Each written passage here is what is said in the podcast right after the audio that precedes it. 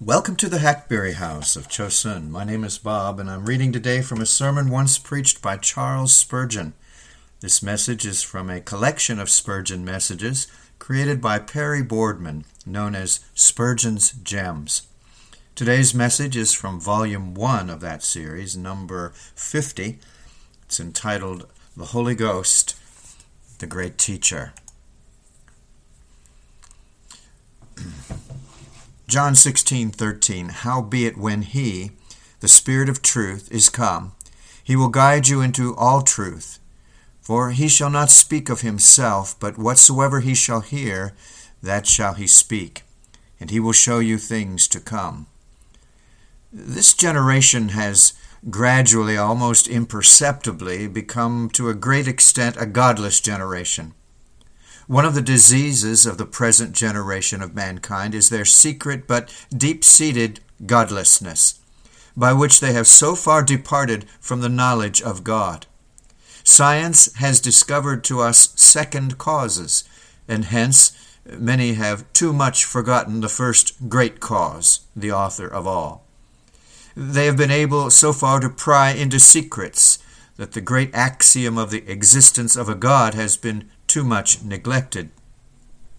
Even among professing Christians, while there is a great amount of religion, there is too little godliness.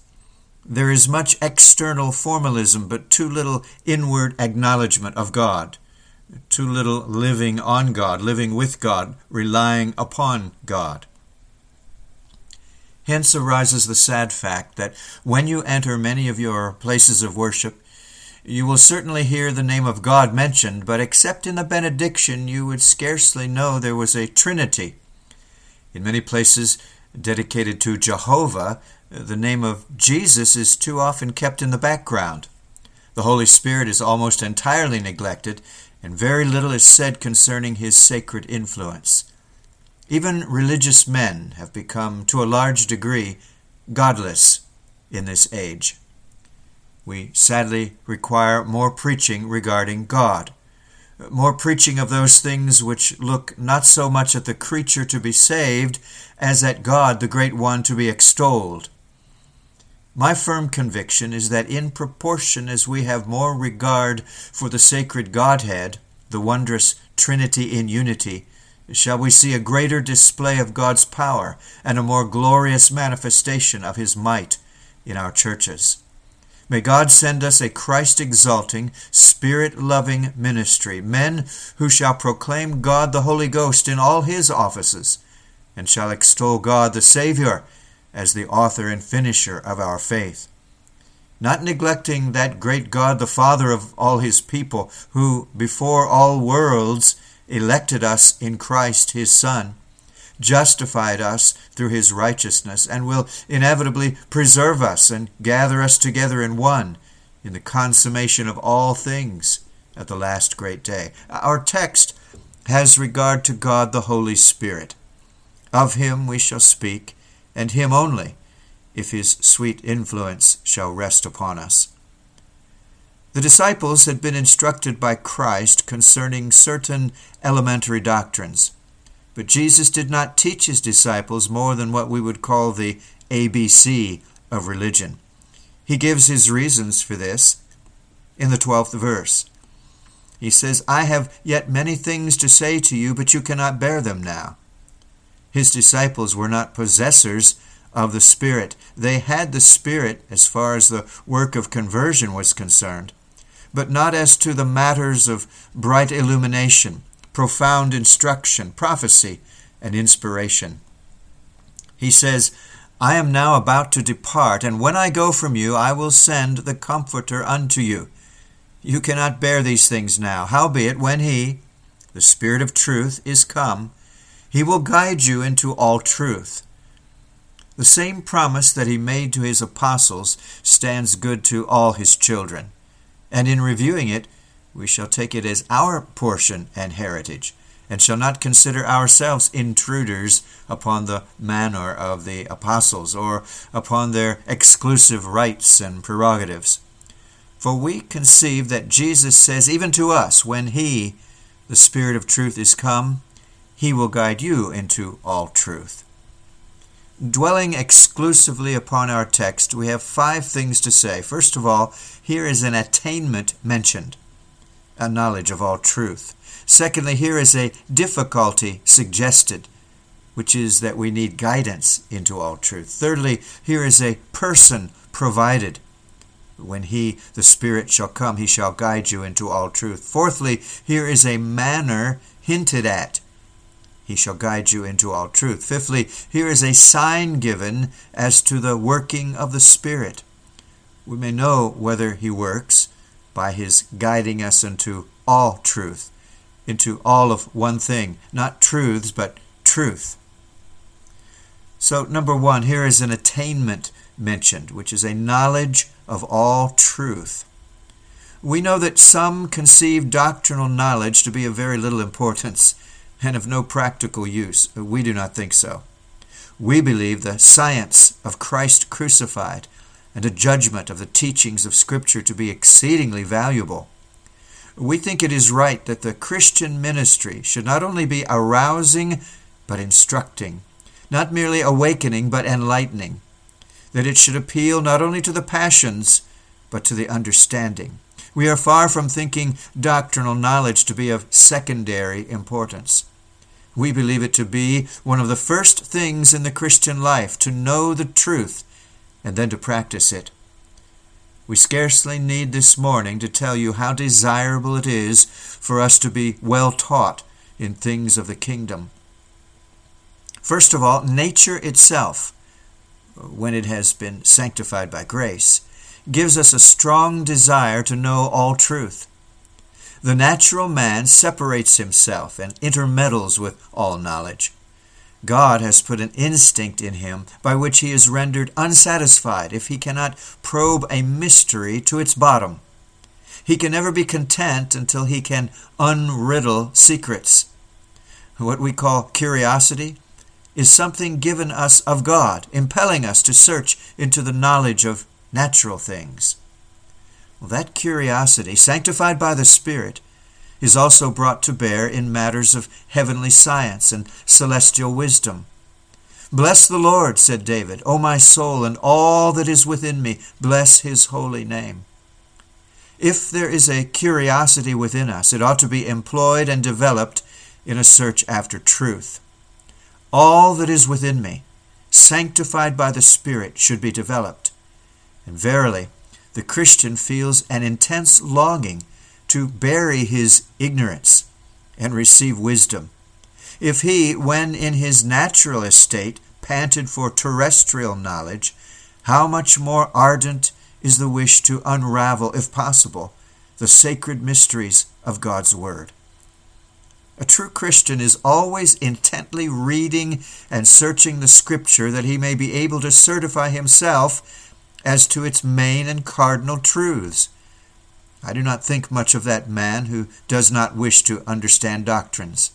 I cannot conceive him to be in a right position when he thinks it does not matter whether he believes a lie or truth, whether he is heretic or orthodox whether he received the Word of God as it is written or as it is uh, diluted and misconstrued by man. God's Word will ever be to a Christian a source of great anxiety. A sacred instinct within will lead him to pry into it. He will seek to understand it. Oh, there are some who forget this. Men who purposely abstain from mentioning what are called high doctrines because they think if they should mention high doctrines, they would be dangerous. And so they keep them back. Foolish men! They do not know anything of human nature. For if they did understand a grain's worth of humanity, they would know that the hiding of these things compels men to search them out. From the fact that they do not mention them, they drive men to places where these and these only are preached. They say, if I preach election and predestination and these dark things, uh, people will all go straight away and become antinomians. I am not so sure if they were to be called antinomians. It, would hurt them much. But, but hear me, oh, you ministers that conceal these truths. That is the way to make them antinomians. he means people who are against the law, the law of God, and think you can just do anything as a Christian. By silencing these doctrines. Curiosity is strong. If you tell them they must not pluck the truth, they'll be sure to do it. But if you give it to them as you find it in God's Word, they will not seek to wrest it. W R E S T. Enlightened men will have the truth. And if they see election in Scripture, they will say, It is there, and I will find it out. If I cannot get it in one place, I'll get it in another. The true Christian has an inward longing and anxiety after it. He is hungry and thirsty after the word of righteousness and he must and will feed on this bread of heaven, or at all hazards he will leave the husks which unsound divines would offer him. Not only is this attainment to be desired because nature teaches us so, but a knowledge of all truth is very essential for our comfort. I believe that many persons have been distressed half their lives from the fact that they did not have clear views of truth. Many poor souls, for instance, under conviction, abide three or four times as long in sorrow of mind as they would require to do if they had someone to instruct them in the great matter of justification. So there are believers who are often troubling themselves about falling away. But if they knew in their soul the great consolation that we are kept by the grace of God through faith unto salvation, they would be no more troubled about it. So have I found some distressed about the unpardonable sin. But God instructs us in that doctrine, and shows us that no conscience that is really awakened ever can commit that sin, but that when it is committed, God gives us up to a seared conscience, so that we never fear or tremble afterwards. All that distress would be alleviated. Depend on this. The more you know of God's truth, all things else being equal, the more comfortable you will be as a Christian.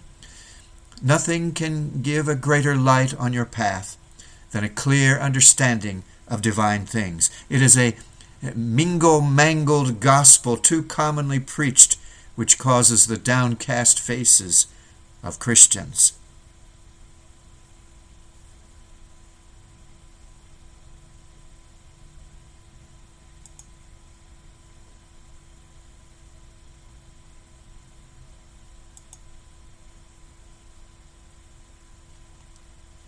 Give me the congregation whose faces are bright with joy. Let their eyes glisten at the sound of the gospel. Then will I believe that it is God's own words they are receiving. Instead thereof, you will often see melancholy congregations whose visages are not much different from the bitter countenance of poor creatures swallowing medicine, because the word spoken terrifies them by its legality, instead of comforting them by its grace. We love a cheerful gospel, and we think all the truth will tend to comfort the Christian. Comfort again, says another. Always comfort. Ah, but there is another reason why we prize truth. Because we believe that a true knowledge of all the truth will keep us very much out of danger. No doctrine is so calculated to preserve a man from sin as the doctrine of the grace of God. Those who have called it a licentious doctrine did not know anything at all about it. Poor, ignorant things, they, they little knew that their own vile stuff was the most licentious doctrine under heaven. If they knew the grace of God in truth, they would soon see that there was no preservative from lying like a knowledge that we are elect of God from the foundation of the world. There is nothing like a belief in my eternal perseverance, and the immutability of my Father's affection, which can keep me near to Him from a motive of simple gratitude. Nothing makes a man so virtuous as belief of truth. A lying doctrine will soon beget a lying practice. A man cannot have an erroneous belief without by and by having an erroneous life. I believe the one thing naturally begets the other. Keep near God's truth. Keep near His Word. Keep the head right, and especially keep your heart right with regard to truth, and your feet will not go far astray. Again, I also hold that this attainment to the knowledge of all truth is very desirable for the usefulness which it will give us in the world at large. We should not be selfish. We should always consider whether a thing will be beneficial to others. A knowledge of all truth will make us very serviceable in this world. We shall be skillful physicians who know how to take the poor, distressed soul aside, to put the finger on his eye and take the scale off from him, that heaven's light may comfort him. There will be no character, however perplexing may be its peculiar phase, but we shall be able to speak to it and comfort it. He who holds the truth is usually the most useful man. As a good Presbyterian brother said to me the other day, I know God has blessed you exceedingly in gathering in souls, but it is an extraordinary fact that nearly all the men I know, with scarcely an exception, who have been made useful in gathering in souls, have held the great doctrines of the grace of God. Well, almost every man whom God has blessed to the building up of the church in prosperity, and around whom the people have rallied, has been a man who has held firmly to free grace from first to last through the finished salvation of Christ. Do you think you need have errors in your doctrine to make you useful? We have some who preach Calvinism all the first part of the sermon and finish up with Arminianism because they think that will make them useful. Ah, useful nonsense. That's all it is. A man, if he cannot be useful with the truth, cannot be useful with an error. There is enough in the pure doctrine of God without introducing heresies to preach to sinners.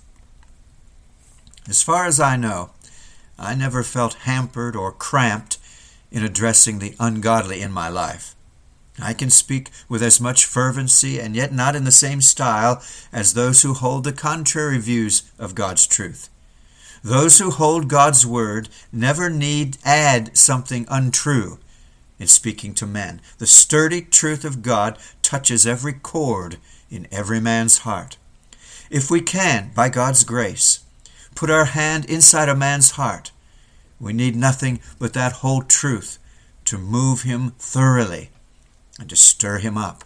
There's nothing like the real truth and the whole truth to make a man useful. And Now, again, here is a difficulty suggested, and that is that we require a guide to conduct us into all truth. The difficulty is that truth is not so easy to discover. There is no man born in this world by nature who has the truth in his heart. There is no creature that ever was fashioned since the fall who has a knowledge of truth innate and natural. It has been disputed by many philosophers whether there are such things as innate ideas at all. But it is of no use disputing as to whether there are any innate ideas of truth. There are none such. There are ideas of everything that is wrong and evil, but in us, that is our flesh, there dwells no good thing. We are born in sin and shaped in iniquity. In sin did our mother conceive us. There's nothing good in us and no tendency to righteousness. Then, since we are not born with the truth, we have the task of searching for it. If we're to be blessed by being eminently useful as Christian men, we must be well instructed in matters of revelation. But here's the difficulty that we cannot follow without a guide the winding paths of truth. Why this? Well, first, because of the very great intricacy of truth itself. Truth itself is no easy thing to discover. Those who fancy they know everything and constantly dogmatize with the spirit of, we are the men and wisdom will die with us, of course, they see no difficulties whatever in the system they hold. But I believe the most earnest student of Scripture will find things in the Bible which puzzle him However earnestly he reads it, he will see some mysteries too deep for him to understand. He'll cry out, Truth, I, I cannot find you. I, I know not where you are. You are beyond me. I cannot fully view you. Truth is a path so narrow that two can scarcely walk together in it. we usually tread the narrow way in a single file. Two men can seldom walk arm in arm in the truth. We believe the same truth in the main, but we cannot walk together in the path. It is too narrow. The way of truth is very difficult. If you step an inch aside on the right, you're in dangerous error. If you swerve a little to the left, you're equally in the mire. On the one hand, there is a huge precipice, on the other, a deep morass, and unless you keep to the true line, to the breadth of a hair, you will go astray. Truth is a narrow path indeed.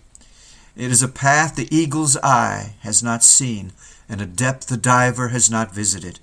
It is like the veins of metal in a mine. It is often of excessive thinness, and moreover, it, it runs not in one continued layer. Lose it once, and you may dig for miles and not discover it again. The eye must perpetually watch the direction of the lode. Grains of truth are like the grains of gold in the rivers of Australia. They must be shaken by the hand of patience and washed in the stream of honesty, or the fine gold will be mingled with sand. Truth is often mingled with error, and it is hard to distinguish it, but we bless God, He has said, When the Spirit of truth is come, He will guide you into all truth. Another reason why we need a guide is the invidiousness of error. It easily steals upon us, and if I may so describe our position, we are often like we were on Thursday night in that tremendous fog. Most of us were feeling for ourselves and wondering where on earth we were. We could scarcely see an inch before us. We came to a place where there were three turnings, and we thought we knew the old spot. There was the lamp post, and now we must take a sharp turn to the left, but not so. We ought to have gone a little to the right. We have been so often to the same place that we think we know every flagstone. And there's our friend's shop over the way. It's dark, but we think we must be quite right, and, and all the while we are quite wrong and find ourselves half a mile out of the way. So it is with matters of truth. We think, surely this is the right path, and the voice of the evil one whispers, This is the way, walk in it. And you do so, and you find, to your great dismay, that instead of the path of truth, you've been walking in the paths of unrighteousness and erroneous doctrines. The way of life is a labyrinth. The grassiest paths and the most bewitching are the farthest away from right. The most enticing are those which are garnished with wrested truths. Wrested, W R E. I believe there is not a counterfeit coin in the world so much like a genuine one as some errors are like the truth. One is base metal, the other is true gold. Still, in externals, they differ very little.